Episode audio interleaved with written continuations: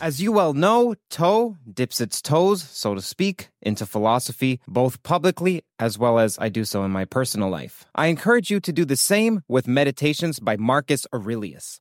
Nearly 2,000 years after it was written, this guide to personal growth remains eminently relevant for anyone seeking to lead a meaningful life. Meditations isn't your average self help book. In fact, it was the emperor's personal journal, and this makes it useful not only as a form of propositional knowledge, but to aid perspectival knowledge, something that John Vervaeke talks about as exigent, though missing in our culture. We sit in this improbable, even preposterous position of having the opportunity to peer into one of the deepest, soul searching, thoughtful, private questions, internal struggles that the once leader of the world thought about in his moments alone like, man, I would love to interview him if Marcus were a guest on TOE. Maybe he would be a fan of the CTMU. Maybe he would be a Kastrup sympathizer. I'll leave that up to you. Dive into the philosophies of Marcus Aurelius today with the book that Ryan Holiday said is the greatest book ever written. Meditations is available from Penguin Random House at prh.com slash meditations.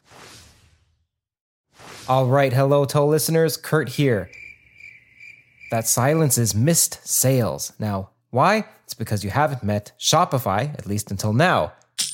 Now that's success. As sweet as a solved equation. Join me in trading that silence for success with Shopify. It's like some unified field theory of business. Whether you're a bedroom inventor or a global game changer, Shopify smooths your path. From a garage based hobby to a bustling e store, Shopify navigates all sales channels for you. With Shopify powering 10% of all US e commerce and fueling your ventures in over 170 countries, your business has global potential. And their stellar support is as dependable as a law of physics. So don't wait. Launch your business with Shopify. Shopify has award-winning service and has the internet's best converting checkout. Sign up for a $1 per month trial period at shopify.com slash theories. All lowercase, that's shopify.com slash theories. Part of the goal of this channel is to go in depth with intellectuals, not particularly concerned with whether or not the audience will follow along, because I believe that it's more interesting at the edges of the fractal than it is in the simple middle. Because of that, as well as the fact that there are certain academics that don't get as much press as we think that they should, my colleagues and I started a nonprofit called the Drachma Institute, where we interview postdocs, PhDs, as well as professors, transcribe the interviews, put in the requisite citations, and then subsequently get it published in a peer reviewed journal. The following is an interview with Professor Merel Kindt, who I think is revolutionizing her field by developing a treatment for treatment resistant phobias and PTSD, which effectively utilizes a common beta blocker in just one or two sessions. And the effects seem to be permanent. Again, please subscribe to the Drachma Institute if you'd like more videos like this. This is just a reposting from that channel. The next interview would likely be with someone named Peter Gray, who's an evolutionary psychologist on the concept of unschooling. Enjoy.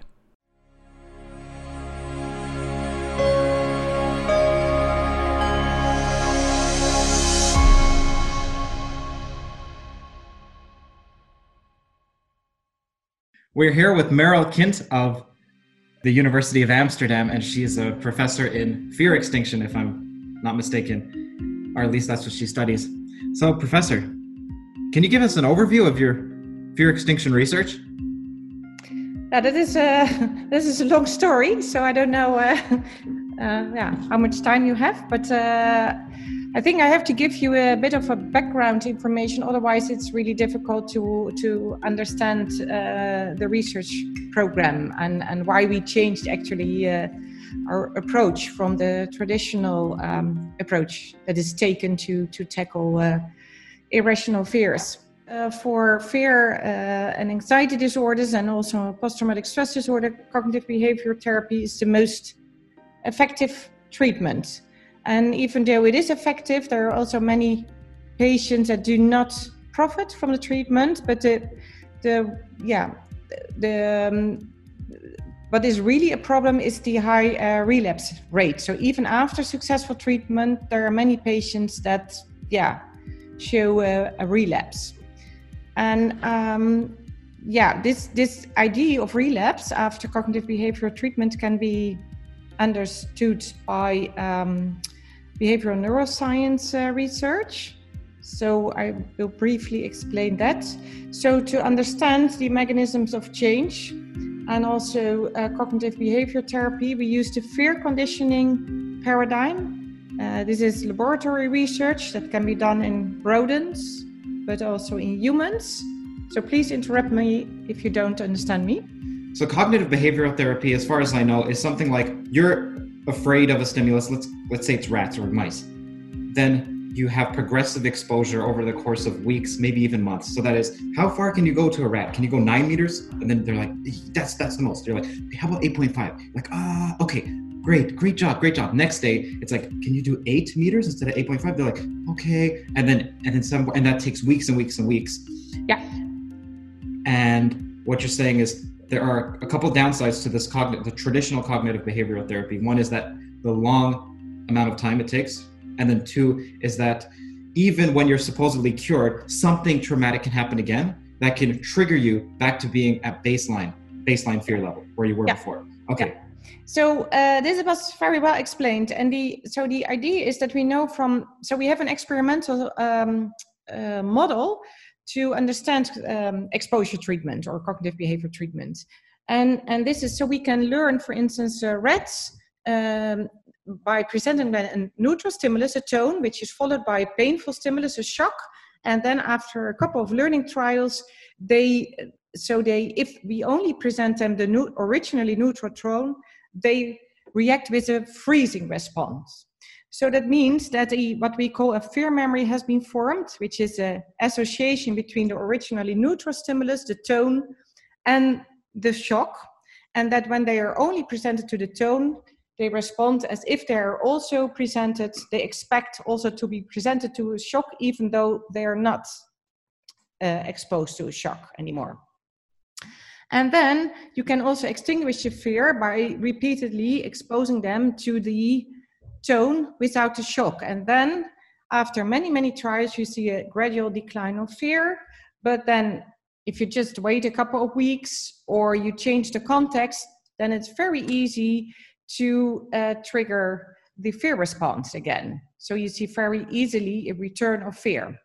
And we know from the animal uh, research that this can be explained that extinction learning, even though it's a very effective procedure to um, reduce the learned fear response, it does not erase the original fear memory. So the fear memory remains intact, and a new a sort of extinction memory is formed that competes for behavioral control with the original fear memory. But the original fear memory is extremely strong and very often wins from the extinction memory, and that this explains actually the return of fear. So until the um, yeah around the well 2000 or so it was a sort of accepted view that we can never change the fear memory and the best thing that we can do is actually forming a new extinction memory and all the new approaches that tries to improve the cognitive behavior treatment was actually aimed to strengthen or enhance the extinction memory so after my PhD at the University of Amsterdam, I moved to Maastricht University and did also my clinical training. So I saw many patients with fear and phobias and post-traumatic stress disorder. I was well known with the literature, also with the neuroscience literature, and I was sort of for years thinking, well, how can we somehow mislead our brain and sort of weaken the fear memory itself? Would that be possible? And then uh, I discovered early, I think in 2002 or three, three indeed, because that was the year that the paper of Karim Nader appeared. The paper by Karim Nader um, showing that it might be possible to change the underlying or to weaken the underlying fear memory. And uh, so what they did in uh, in rodents, they first learned this um, fear by presenting the rodents with a tone and a shock uh, and then testing them a couple of days later, you see an expression of the fear memory by freezing a response if they are only presented to the tone. And what they did is instead of an extinction procedure, they reactivated the fear memory by presenting them to a single tone and then injected the animals with a protein synthesis inhibitor, anisomycin, a very toxic drug, which you cannot use in humans, but they did so in, in the rodents.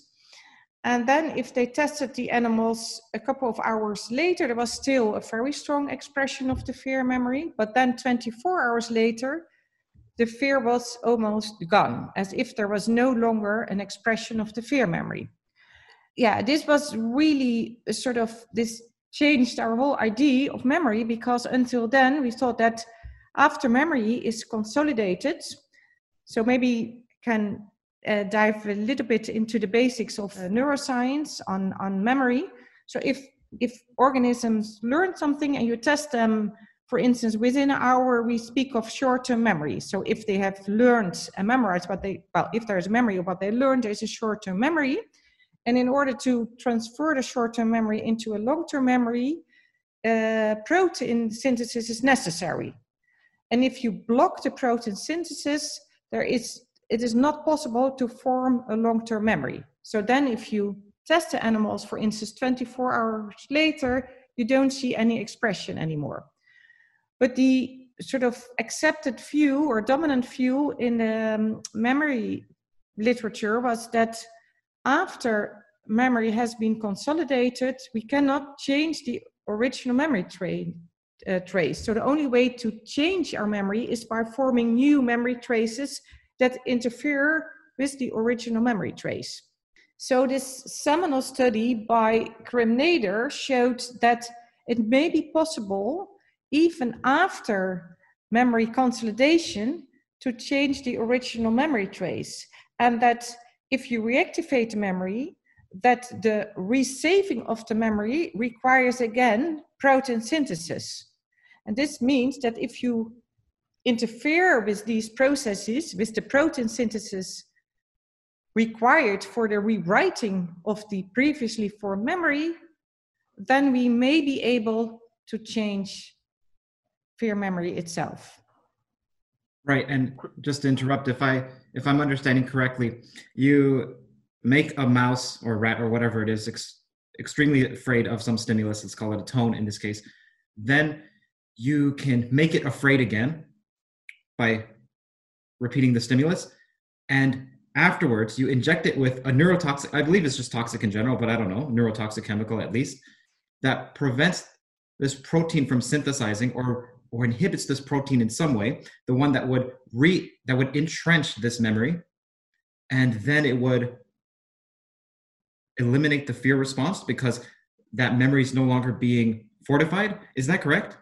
Yeah, almost. So what happens is if you and I come come later to that because it really depends on very specific circumstances whether the memory trace is labilized. So if you retrieve a memory, it's not always the case that the memory trace is becomes in a sort of labile or destabilized phase. But if so, then after destabilization, it requires protein synthesis to be restabilized again. And normally, that is what happens. So, memory reconsolidation is a way of updating the memory. So, if the memory should stay the same, should, should be kept if the environment does not change. But if the environment changes, the memory should be changed a bit because, well, the whole idea of memory is that it is a sort of, well, it makes us very adaptive because it helps us to, to better respond to the environment. So if the environment uh, does not change, the memory should also not change. If it changes, then the memory can either be changed by forming new memory traces or by updating the original memory trace. So, would you please elaborate a little bit on how you arrived at the idea that taking these beta blockers after being exposed yeah. to the stimulus is what's efficacious as opposed yeah. to before? So, after reading this seminal study by Karim Nader that uh, appeared in 2000, so at the turn of the century, I became really thrilled because I thought if we can translate this finding to the human field, this might sort of implicate that we really can sort of treat people with irrational fears and anxiety disorders and maybe also with post-traumatic stress disorder, which a much more effective intervention. and this could be a solution for the high relapse rate. But the anisomycin, the protein synthesis, can clearly not be used in humans. Uh, this is very toxic. And also, what we can do is uh, inject the drug directly into the brain, into the amygdala, uh, the, the, the, the fear center of the brain. And that is what, for instance, Karim Nader did, and also many other uh, uh, animal researchers. But uh, in 2004 and also a little bit before that year, there were a couple of studies testing uh, the same ID, but then with propranolol, the noradrenergic beta blocker. So we only give 40 milligrams and only once It's not very, clearly not very toxic for humans. In our first study, we gave propranolol actually before the memory reactivation and not to dampen the fear response, but we reasoned that if you reactivate the fear memory, then the processes of memory destabilization and restabilization probably start immediately following the memory retrieval. And it takes between one and two hours before propranolol has passed the blood brain barrier and reaches a peak level. So we thought if we give it afterwards, we may miss the window. But then, of course, if you give it before memory reactivation, you never know whether it somehow interferes with the retrieval. So that was why in later studies, so it worked very well. And then in later studies, we always now give it after the memory reactivation. But we don't use it to dampen the fear response, but noradrenaline as a neurotransmitter is indirectly involved in the protein synthesis necessary for memory consolidation and also for memory reconsolidation. So this is the reason why we can also work with propranolol instead of working with protein synthesis blockers. Would you say then that the difference between your approach and cognitive behavioral therapy is the focus on the recollection of memory and the destruction of the initial fear memory? as opposed to trying to build barrier memories that would inhibit that original fear response. Yeah, indeed. The difference is that instead of um, building uh, new memories or trying to control the emotional memory and the emotional responses, we try to to yeah mitigate the uh, the root of the disorder, so to weaken the fear memory itself. Procedurally, it's also very different because exposure treatment, yeah, the idea is that it actually targets more the cognitive processes, so the expectancies. It's a it's a, a longer process. So by repeatedly pe- uh, people exposing to the feared cue, they gradually uh, learn that uh, what they fear is is irrational. Whereas we expose our um, participants only very briefly between two and five minutes to the feared cue. Uh, so we don't target the cognitive system. And what is interesting, what we see is first we see a behavior change. So we so we reduce the defensive reflex, or in phobics we uh, change the avoidance behavior. And right, when you say you, first, you see the change. Are you talking about after you give the beta blocker and then you wait 20 minutes? Or talking about that, or the next no, day? we actually we found and we published that paper in uh, 2018 uh, when you test them 12 hours later on the same day you still see the um, uh, same fear expression but only after a night of sleep. Uh, we see the uh, sudden very ab- abrupt reduction of fear. So instead of the gradual decline of the fear response it's delayed so after 24 hours but very um, abrupt.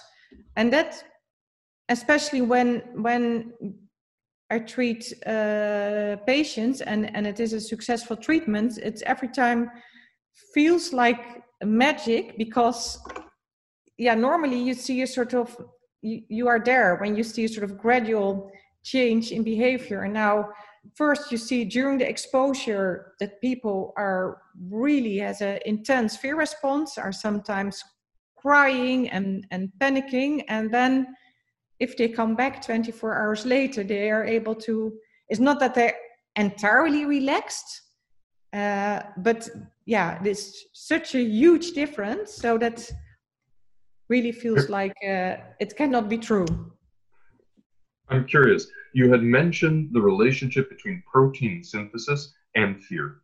It is known that for protein synthesis that this is deeply tied with our genetics, the sort of manuscript for the creation of all of our proteins. Do you think it is for this reason that one finds that in epigenetics that there are inherited fears? Does that have a connection to your research?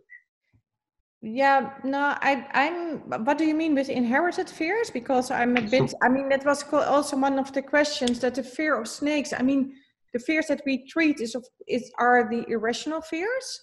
So not. I mean, of course. I mean, snakes can be dangerous, but there's no reason to be really phobic in the sense that you that people avoid several places because there could be a snake whereas there is no snake or so that is the kind of fear that we treat um There was an article uh, published on, it was an epigenetic study where they, I, I believe they induced a fear response they, uh, to rodents at the sound of a bell.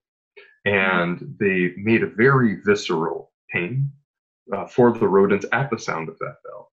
They then allowed the rodents to uh, have their next generation of offspring and then gave them the sound of that bell. Apparently, the rodents were afraid, uh, although never hearing the bell before or feeling tortured at this hearing of the bell, were afraid at the sound of the bell. For what is even more amazing is that the generation after the grandchildren, they then gave the sound of the bell and had these rodents afraid. So I'm curious if this link of fear, this this inheritance of fear, has something to do with uh, epigenetic mechanisms on DNA, considering that you were speaking of protein, the relation between protein synthesis and fear. I don't know if this is a topic mean that me is neither. I don't I'm, I'm very curious to to read do you remember the authors of the paper? I can find it and send it. yeah please. I don't know but somehow as if there is um indeed a, a memory of the fear that is uh, transgressed to the next generation By- the way, does this only work on fear memories like post-traumatic stress disorder, or or can it work on people who have innate fears like like we were mentioning before? Some people are afraid of snakes innately. Some people are afraid of blood. No, it Well, is- that's more it- discussed. No, yeah, well, we tested that because in a fear conditioning procedure, so what we do is uh, we work with pictures and mm, an electric uh, stimulus uh, administered to the wrist, so a painful stimulus. So we also use the fear conditioning uh, model in the laboratory. And uh, an innate fear is not the fear, what we call to the to the learned stimulus, so the picture followed by the shock, but actually the response to the shock itself. And that didn't change. So it's not that we in that sense dampen the that is what what you could expect if you dampen the whole fear system that people or or animals don't respond anymore to intrinsically uh, threatening stimuli like pain or uh, or a threatening animal. And that's that this is not what uh, happens. It's really to the learned fears. And you mentioned that what's required is a night's rest in order for your for your treatment to be effective.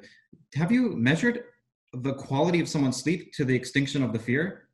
Is what we are currently testing, but unfortunately, the, the study we had to stop with the data collection due to COVID 19. So, hopefully, we can uh, proceed with our study after the summer.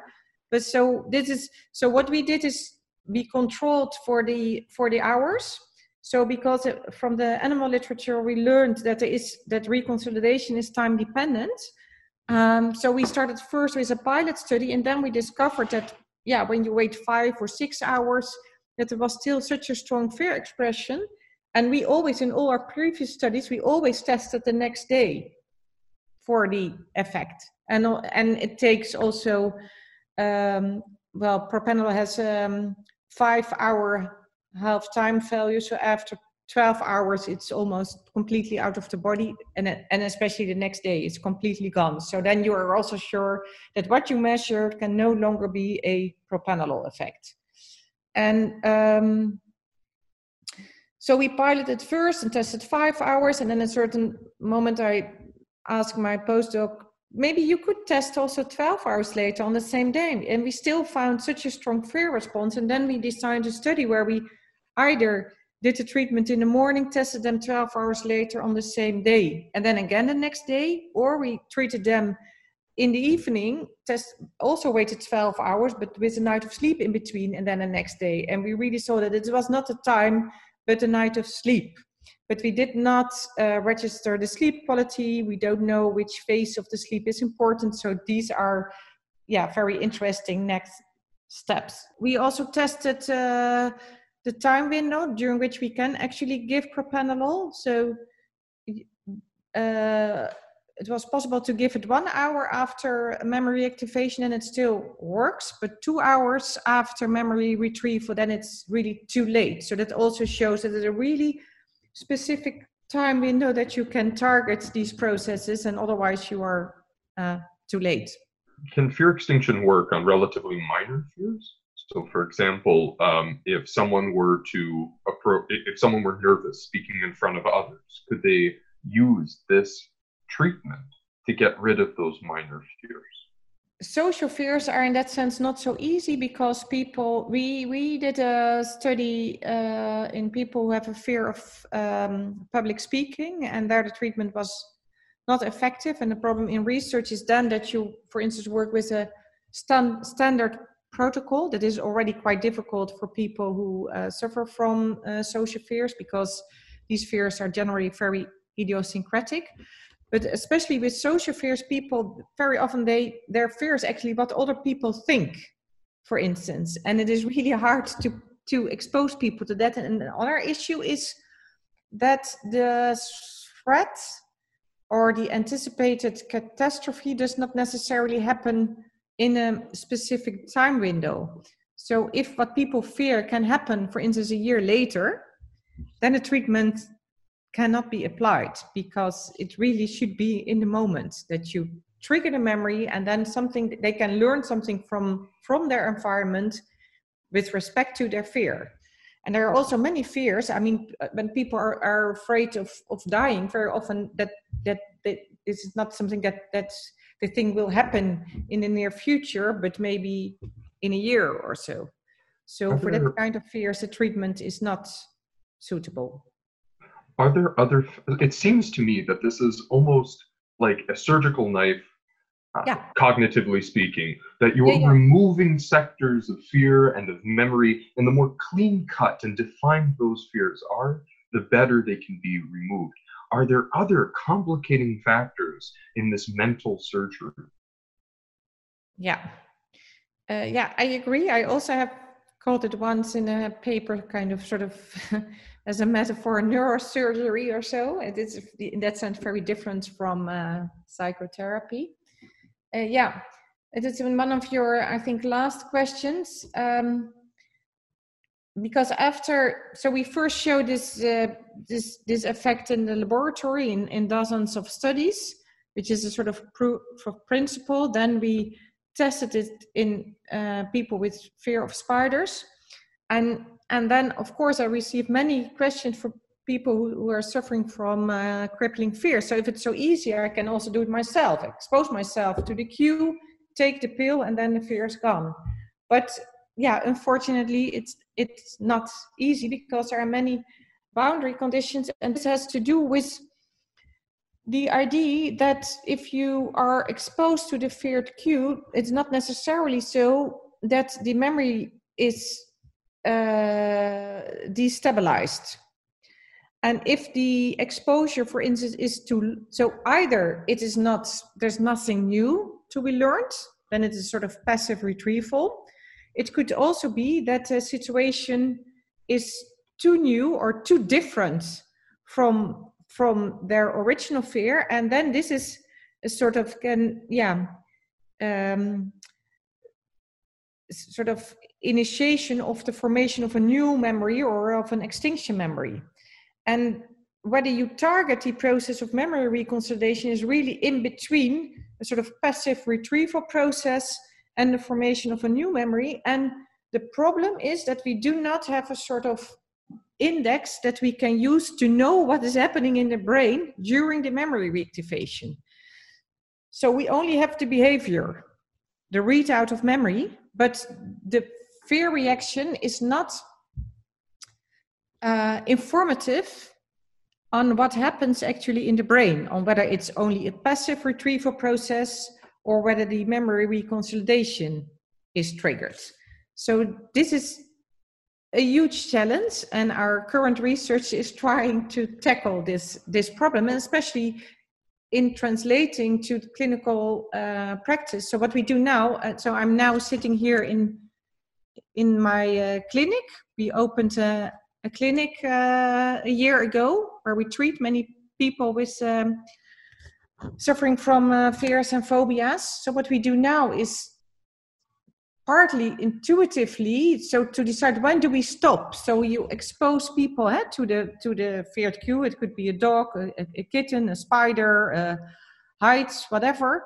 And then you have to determine okay how how long should the exposure be such that we trigger the so we destabilize the memory but that it's not too long such that it becomes already an exposure treatment and that is yeah really uh, a challenge Oh, something I was thinking about it. There are people with childhood traumas and various other anxieties, and I was wondering, well, instead of exposing them to whatever stimulus would cause them to feel the extreme fear, given that sometimes that's impractical, especially now during COVID, can they, with tremendous effort, concerted mental effort, just think about that stimulus to hallucinate, in a sense, their fear. And and instead of bringing their fear response up to 10 out of 10 which is what you try to do in your practice bring it up to 4 out of 10 because obviously it's not the same as having let's say a masked murderer in front of you and you imagining a masked murderer or a person in a mask. Let's say they're they're afraid of the scream mask from that 90s movie. So they imagine the scream mask. Okay they imagine it and they, and they're triggering themselves up to 4 out of 10 then they take the beta blocker now imagine they do that well, first of all, would that work at all? And second of all, if if let's say it doesn't work, do you imagine it would work if they did that a few times? Your treatment is like one extinction event. Eradicate that mm. memory from one treatment. But do you imagine this four out of ten progressively over the course of two weeks, let's say, could bring it down to almost yeah, because, remove that memory, yeah. at least the fear associated with it. Yeah.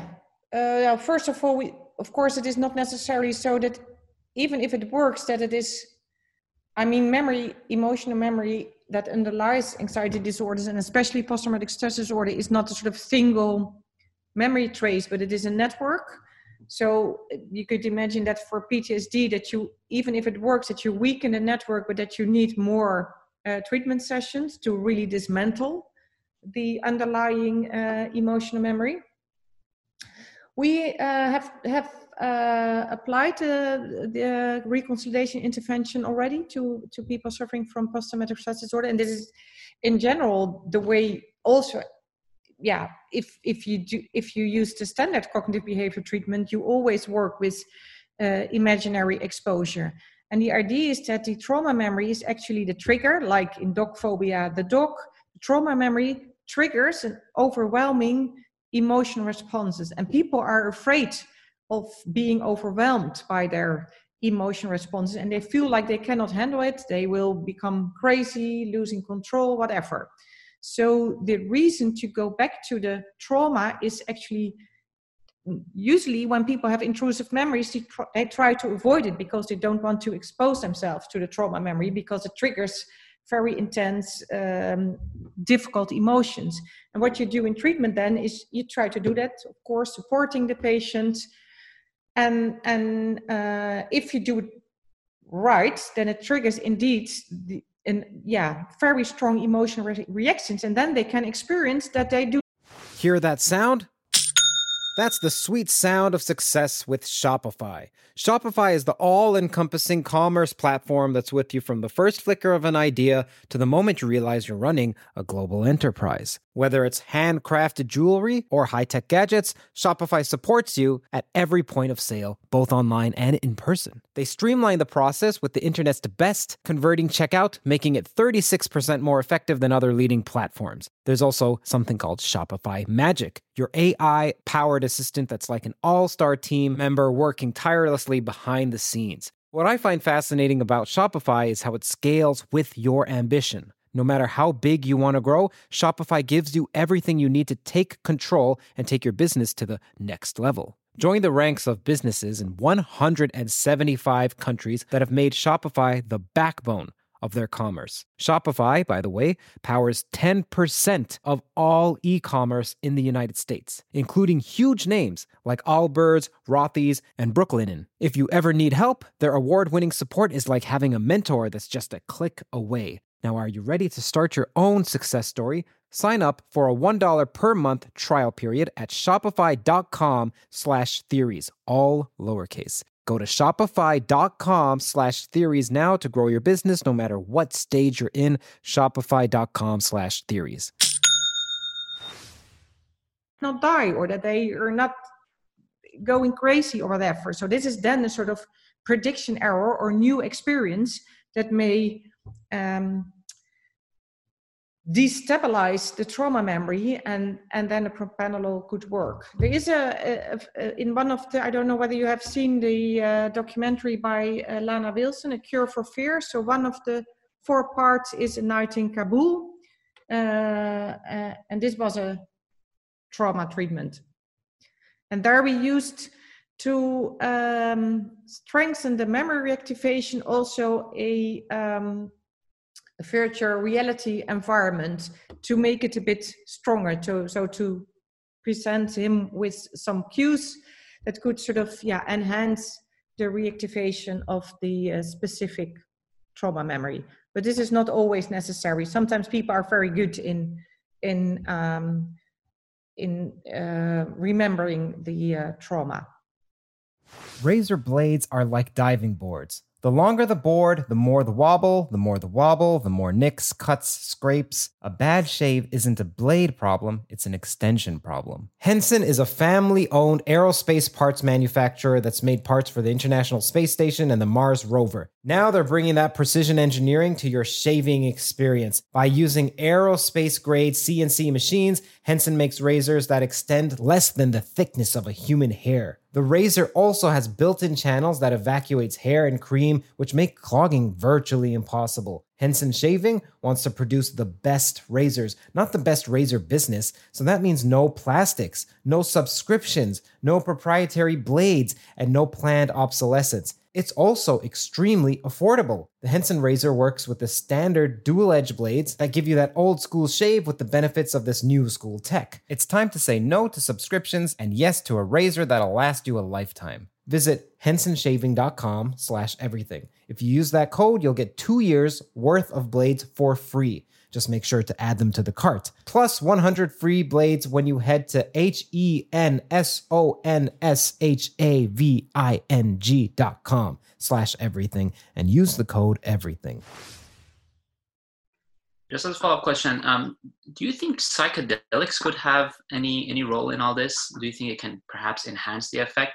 Let's say if the if the memory is not is is at is at the level of let's say four out of ten, perhaps with a psychedelic experience this can get enhanced and and that way maybe we can do something about it reactivating that memory? Or is it too too much of a novel experience for someone who may, maybe hasn't done psychedelics before?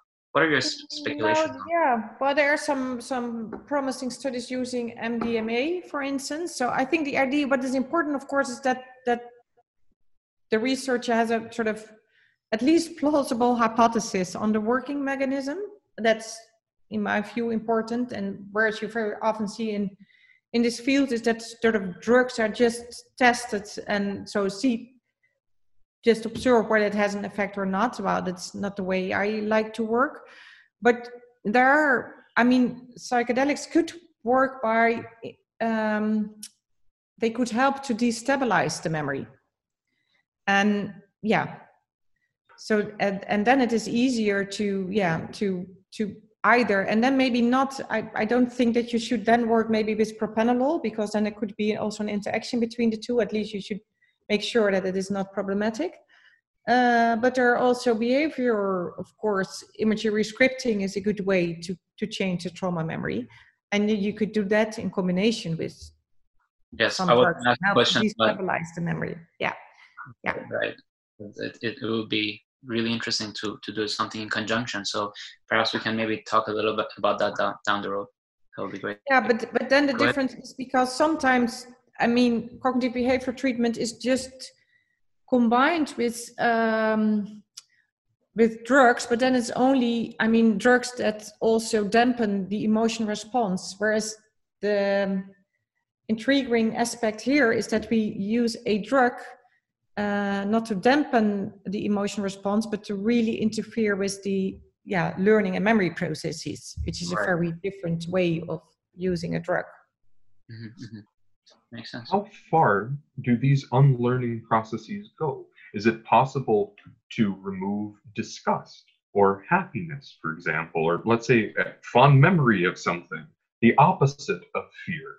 Are these future paths for this research, or is it limited only within the scope of the phobic? Yeah. Certainly not limited to uh, fears and phobias because it has also been tested for uh, in the area of addiction.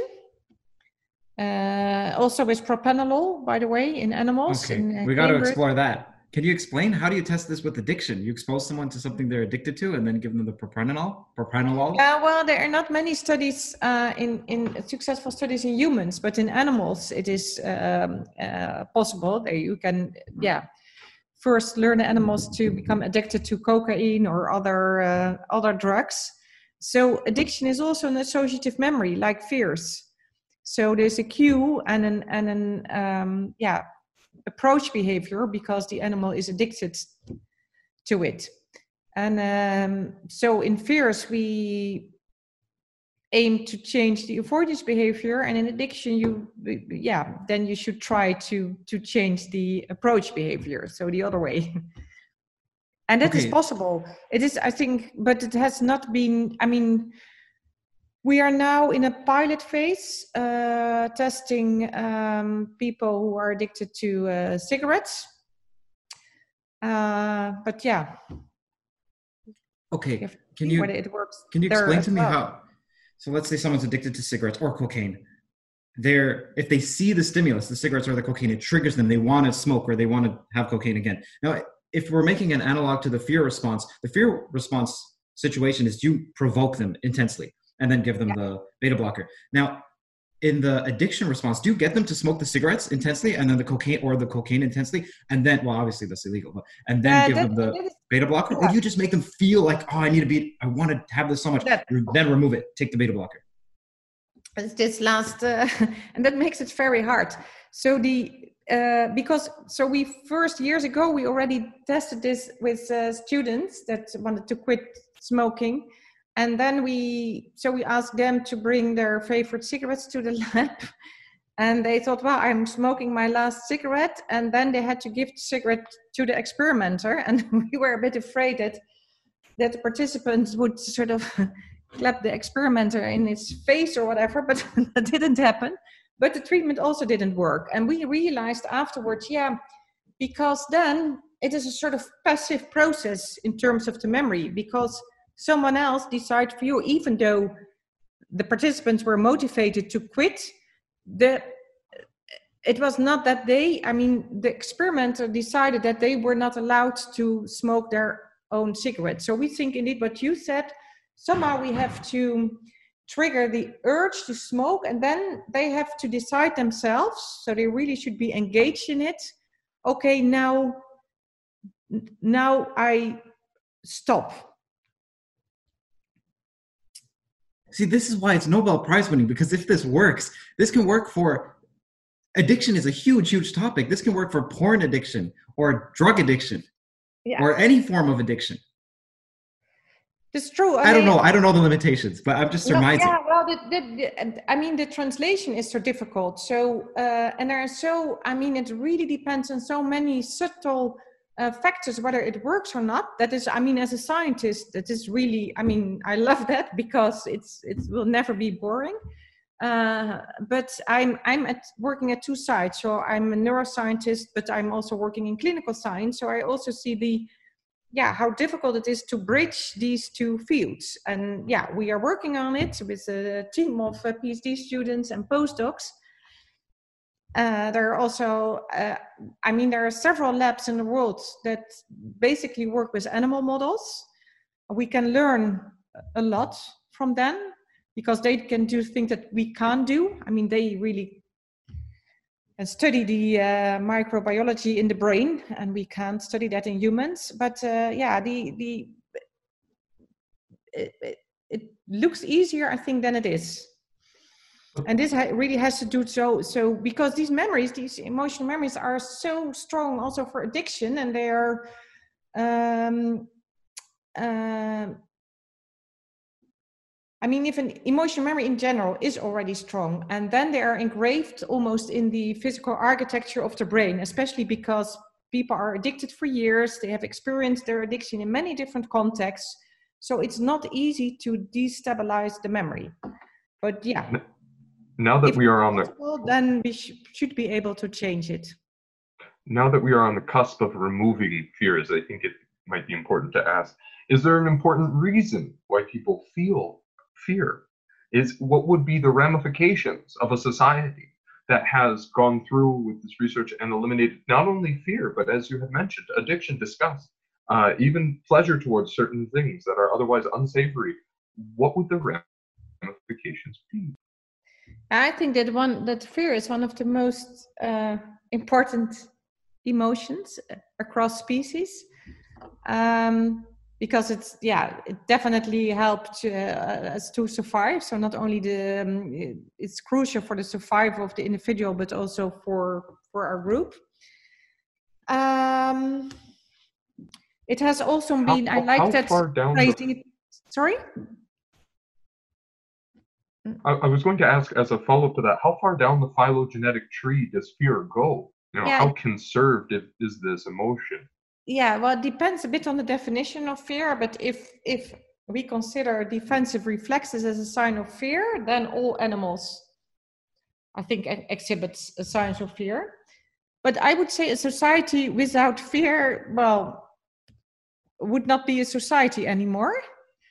Um, it's also for instance and and the fear of losing your offspring it's very fundamental for our intense tendency to care for our babies. But without fear, I mean, people should, I, I, I mean, I think social behavior is also dependent on, on fear. Sorry, if I may, if I just briefly go back to the idea of psychedelics because that that area really fascinates me overall. And is there a particular reason uh, you brought up MDMA specifically, as opposed to, let's say, the other ones, such as you know LSD, mushrooms? Is are there any? Do you, do you identify anything specifically uh, unique to MDMA that is not present in the others, or? Well, at least I know I'm I I'm not so familiar with all the studies. I know that there are a couple of studies that used MDMA successfully in PTSD, and and it's it's targets the NMDA receptors, and NMDA receptors are involved in the memory destabilization. So that was actually the reason that I mentioned uh, MDMA. Well, as far as I can understand, the MDMA would be more for the cognitive behavioral therapy route where you just get them to relive their memory. And then now with the MDMA, they can't feel the fear as much. In fact, they might attach positive emotions to it. Mm-hmm. Whereas with your treatment, it's like please don't attach any positive emotions feel the fear so that's why with lsd that's completely different lsd is not like you're only experiencing euphoria if you're you can have the most intense anxiety attacks of your entire life so do you imagine the treatment with lsd would be i, I would imagine it'd be much different than mdma I would, I, would, I would imagine that lsd or mushrooms would be more in line with your treatment rather than mdma which is cognitive behavioral therapy a cognitive behavioral therapy accelerator is mdma your treatment Mhm. accelerator might be LSD. That's what I surmise, but I want to know what you think. Yeah, I agree. Uh, because, uh, yeah, because MDMA uh, also triggers an, I think, an oxytocin uh, release. If I, uh, yeah. Um, so it could be sort of somehow inhibits the, um, yeah, it could. You're allowed in- to speculate. Don't worry. it, it could work in two directions because it could also help if you feel safe and attached for instance to your therapist it could also help to dive into your also in into the trauma memory and into the more difficult emotions so in that sense mdma would also work because if you are too if the emotions are too strong it could also at a certain point sort of yeah inhibit of really going into into it and feeling it The documentary you mentioned is called Cure of Fear. Is that correct? yeah Okay. I recommend everyone watch this. This I watched it. I found it endlessly fascinating. It's what turned me onto your research to begin with. Is there something else you do afterwards, after the post fear stimulus, other than just giving them the beta blocker? Do you talk them down? Do you say everything will be okay? Is there, or is it as, is it as simple as expose yourself to the fear, 10 out of 10, take the beta blocker five minutes after that, or, or pretty much immediately after that, and go along with your day, have a night's rest? Is there something mm-hmm. else that's missing?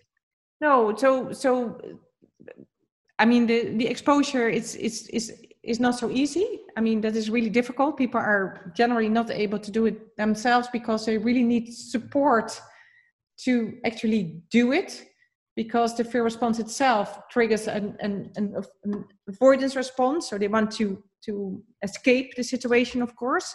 But if they have done so no then they go to a room.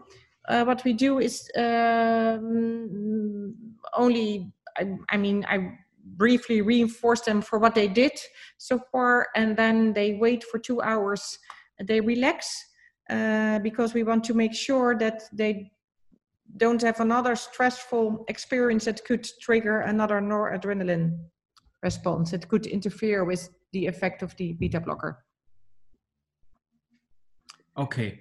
So and then after two hours they go home have a night of sleep and then they come back for a test So you're there in part to make sure that they don't have another traumatic experience that worsens it completely. Because I would imagine that this could drive someone insane if they're exposed to 10 out of 10 of fear on something that they're already extremely afraid of. yeah so um, so we we try to make sure that they are not re-exposed to uh, to the feared cue and sometimes it's difficult for instance we also treat people with fear of dogs and then when they go outside it could be that they will meet a dog again and yeah because then because we know that i mean that could trigger again the, the fear memory. And we don't know but it makes sense that it then interferes with the treatment effect. So we always make sure if that is the case that someone will pick them up in the car that they don't meet a, a, a dog until a night of sleep and then the next day. So we also once treated a, a woman with a fear of silverfish and they were at her house so she was not allowed to sleep in her own house. She, she, she booked a hotel and then came back for the test and then after this first night she could go home again to to expose herself to the silverfish fish when she was removed from the fear Now, now in this case of the silverfish, was there a traumatic event that happened that made her afraid of the silverfish to begin with? Because I'll give you an, a, excuse me for seeming imbecilic or asinine. My fear, I have a fear, and it's of flying insects. I, I despise flying insects. Like, I like dragonflies, it's the only kind. But mosquitoes and bees and black flies, I, I can't even go into the wilderness because of it. So, so practically speaking, I don't have access to you. I'm not in Amsterdam. What can I do here in Toronto, alone in my condo, and other people who have fears similar to mine, maybe not flying insects, but what can they do? Obviously, this is not medical advice, but what you, what would you, if you could take a, no one's going to sue you. What would you, what would you do? Yeah, what I would do is expose you. Then I would first ask you which, if if there is an insect that you um, fear most, and then order, um, yeah, a couple of them, or sometimes dozens, and then um, so very often fears. So first of all, your first question was actually, is it necessary to have a traumatic experience with the cue that you fear? No. The idea is, or at least it is our conceptualization of uh, fear and anxiety disorders, that there isn't we call a fear memory or associative memory that underlies the fear response. And the fear memory is formed either through direct traumatic experiences, but also very often in an indirect way just by modeling, because you have seen other people that are afraid of dogs or insects, or by information, or sometimes people really don't know how they developed it, but it is just there. Then, if you have a fear, some people have some sort of traumatic experience because if you have a fear of a specific animal and then you are exposed to the animal, that can be experienced as a trauma. Um, for your treatment, then, yeah, I would say, well, we should try to i mean i at first I, I should do a sort of interview to know exactly what kind of situation would be terrifying for you. Like being in a small room for instance with insects or that that they that you that they are on your skin or on your feet or whatever. Okay, so first i'm not claustrophobic but yes if i was in a, a room that's trapped with a, a thousand mosquitoes i would not i don't i, I also desperate i dislike the buzzing around my ears so i imagine maybe i can't order mosquitoes i don't even know how you could do that maybe i could just find a youtube video of mosquitoes around a microphone put that on try to imagine myself in a room full of mosquitoes make my fear response four out of 10 because that's probably the best I could do, then take the beta blocker. Do you imagine something like that would work? No, I don't think so. It's not enough, I think, just hearing it and, and not being exposed to the real threat. Yeah. And it has probably to do something because most of the fears in have to do with not being able to predict, for instance, the, the, the cue that you fear and with not being able to control it. So with uncontrollability and with unpredictability. And that's why these insects moving fast and somehow, yeah, you feel probably like I, I, I want to control them. I want to control the, the noise or uh, that they come to me and you can't. So this is really then what you need in the treatment to feel that uh, in order to um, target your um, fear memory. So, what compelled you to make this documentary, the Cure to Fear documentary? Yeah, first of all, uh, the documentary, there are more documentaries. So, first, the memory hackers. The, uh, there's a treatment, uh, was a Nova documentary, and then this, um, The Science of Fear by uh, Roberto Verdecchia. That is uh, Be Afraid, The Science of Fear. That was broadcasted uh, in Canada, actually, CBC. Um, they approached me, so not uh, vice versa. uh, and the same uh, for Lana Wilson. Uh, but yeah, I think um, to first to uh, educate people that, uh, that, that, that, that there are millions of people that suffer from crippling fears and phobias. So to to to teach people that they are not weak or crazy that they have these fears that that is very important but also to educate them about all the mysteries of emotional memory which is i think for everyone a very relevant and intriguing topic Great. Um, I, would like to ask a couple of technical questions, if I may, um, regarding your research. Uh, in your Illuminating 2009 paper, uh, you briefly discussed two theories, uh, namely, uh, you know, the, there was the storage theory as well as the retrieval theory, one of which you surmised may have caused uh, fear memory extinction. However, uh, at the time, it was not clear which one was the cause. Would you please, would you please a, little bit elaborate on these theories and furthermore tell us whether 11 years later, now in 2020, do we have a better understanding of the mechanism behind memory extinction from a, let's say, theoretical perspective? Or is it still largely a mystery overall? No, well, if you only study humans, it is almost, at least very hard and almost impossible to, to disentangle between a retrieval problem or storage problem, huh? whether you really change the underlying memory trace or whether you, it's difficult, it's more difficult to retrieve it, but maybe it's still there, but you can't just retrieve it. Right. And clinically, I mean, if the retrieval uh, difficulty is is so huge that you can never retrieve it anymore, then it doesn't make any difference. But theoretically, it's of course very interesting. From the animal literature, well, now that we are more and more able to find actually the memory engram in the brain by optogenetics and so on, and that means that you can turn on and off the fear memory.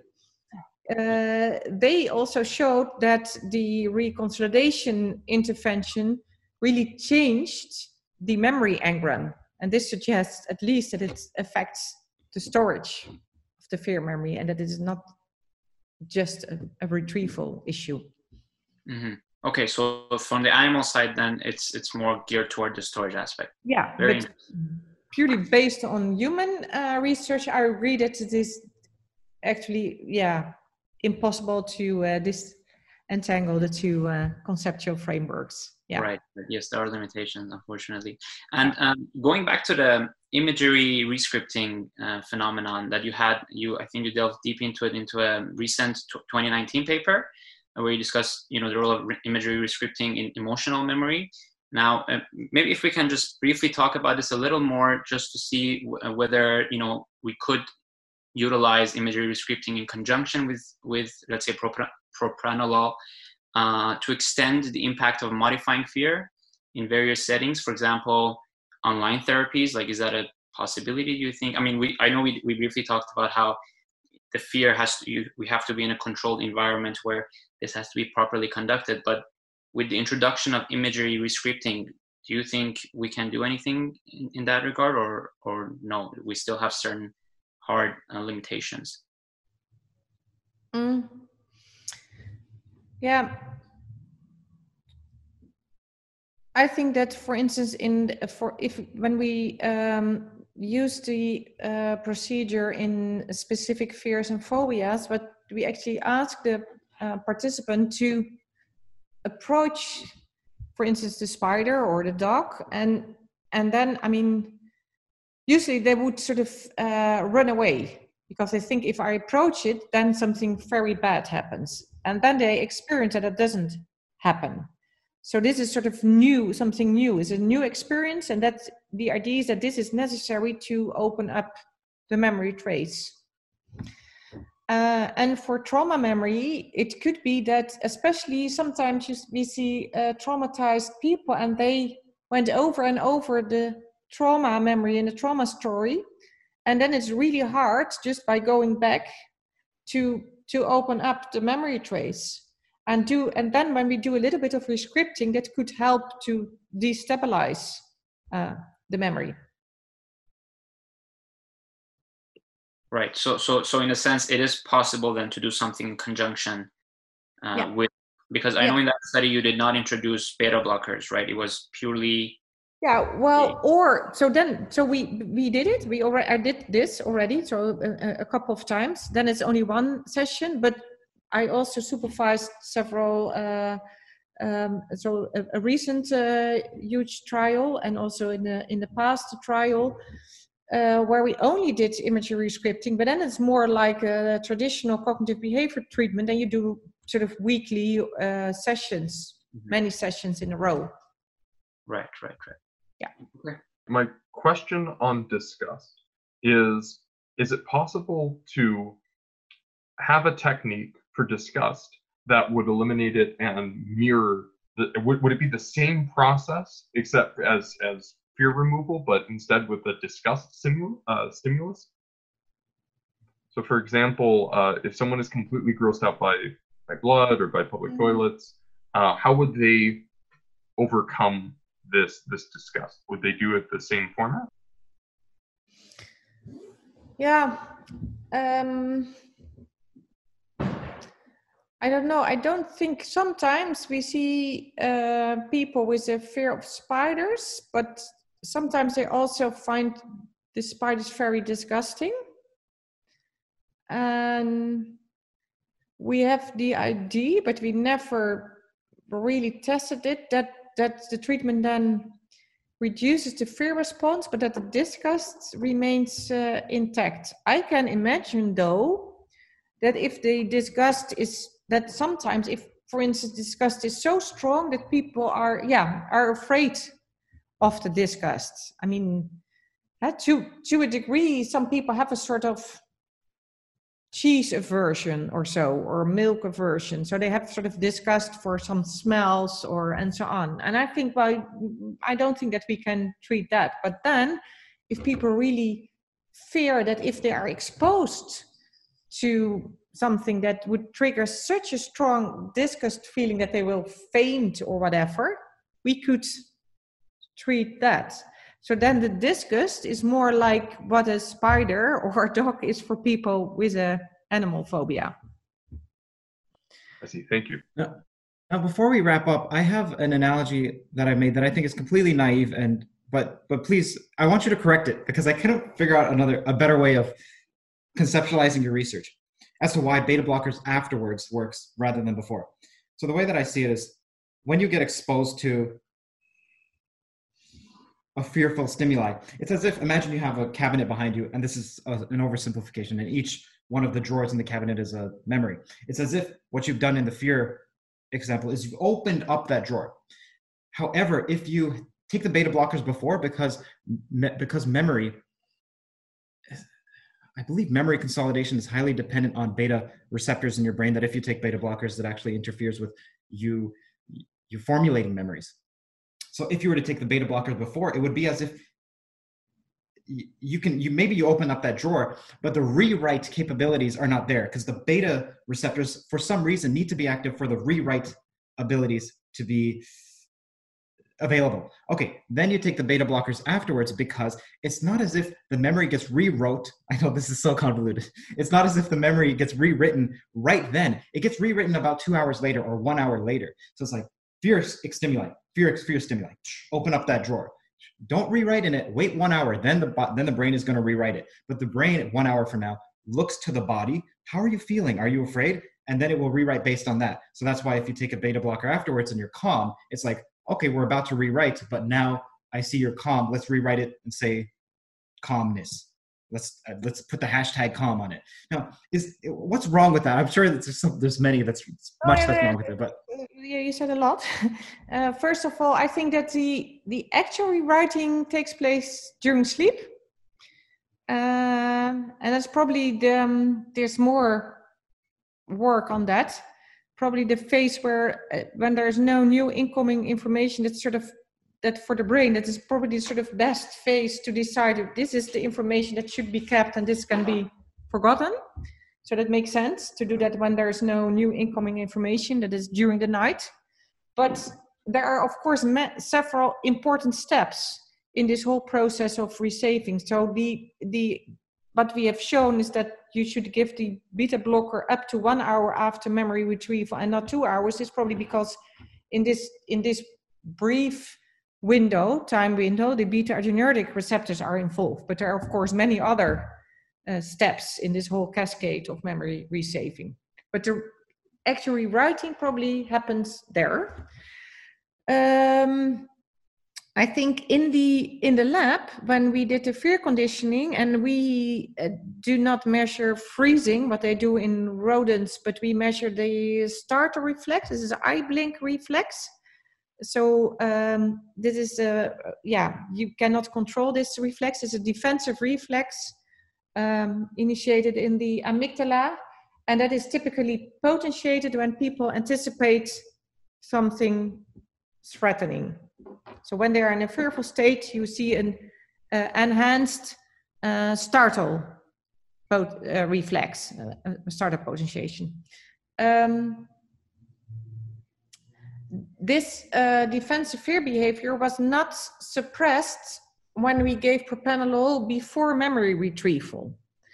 So, and so we gave it before, and it was still a fear response, and and it and it apparently targeted the the beta adrenergic receptors in in the phase where it should if you do it if you give propranolol um, to people that suffer from that that suffer from a phobia um, the fear response itself is part of the the subjective fear is part of the emotional memory.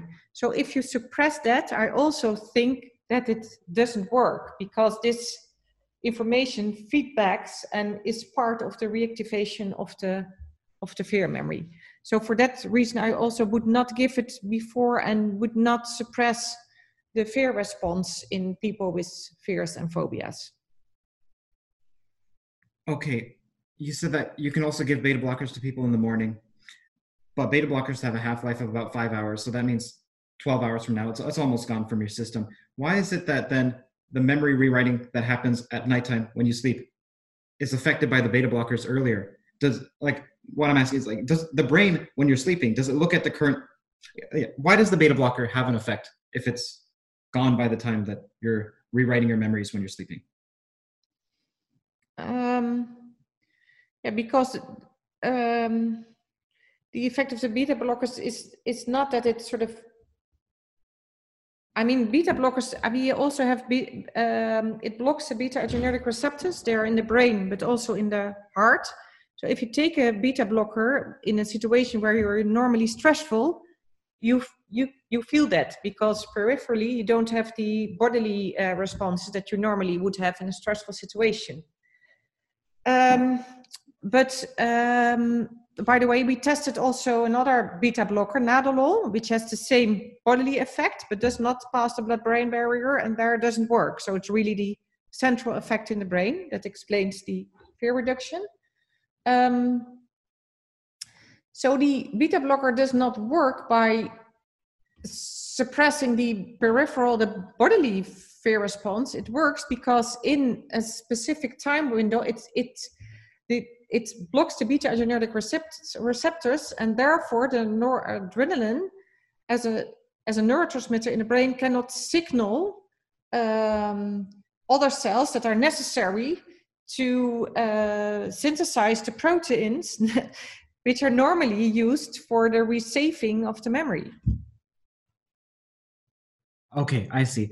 So and, for us, and and even though the protein synthesis may take place later, the, the, it does not mean that all these neurobiological processes take place at the same time. They have, in that sense, probably their own time window.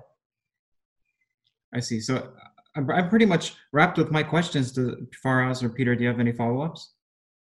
Um, just maybe if you could, as my final question, if you could briefly maybe talk about the, the future challenges and limitations in determining the exact role and impact of propranolol, if you want to summarize that um, in terms with regards to fear extinction, that would be great. But other than that, yes, it was it was great.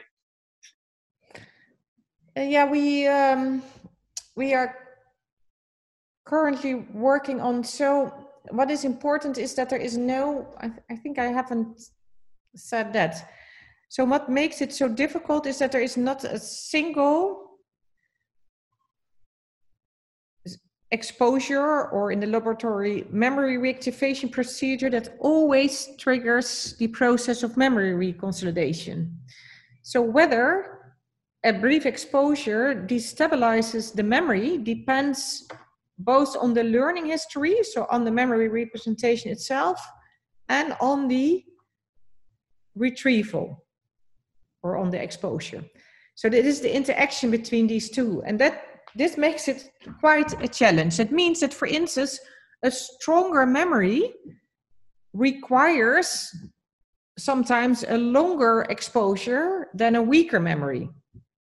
But yeah.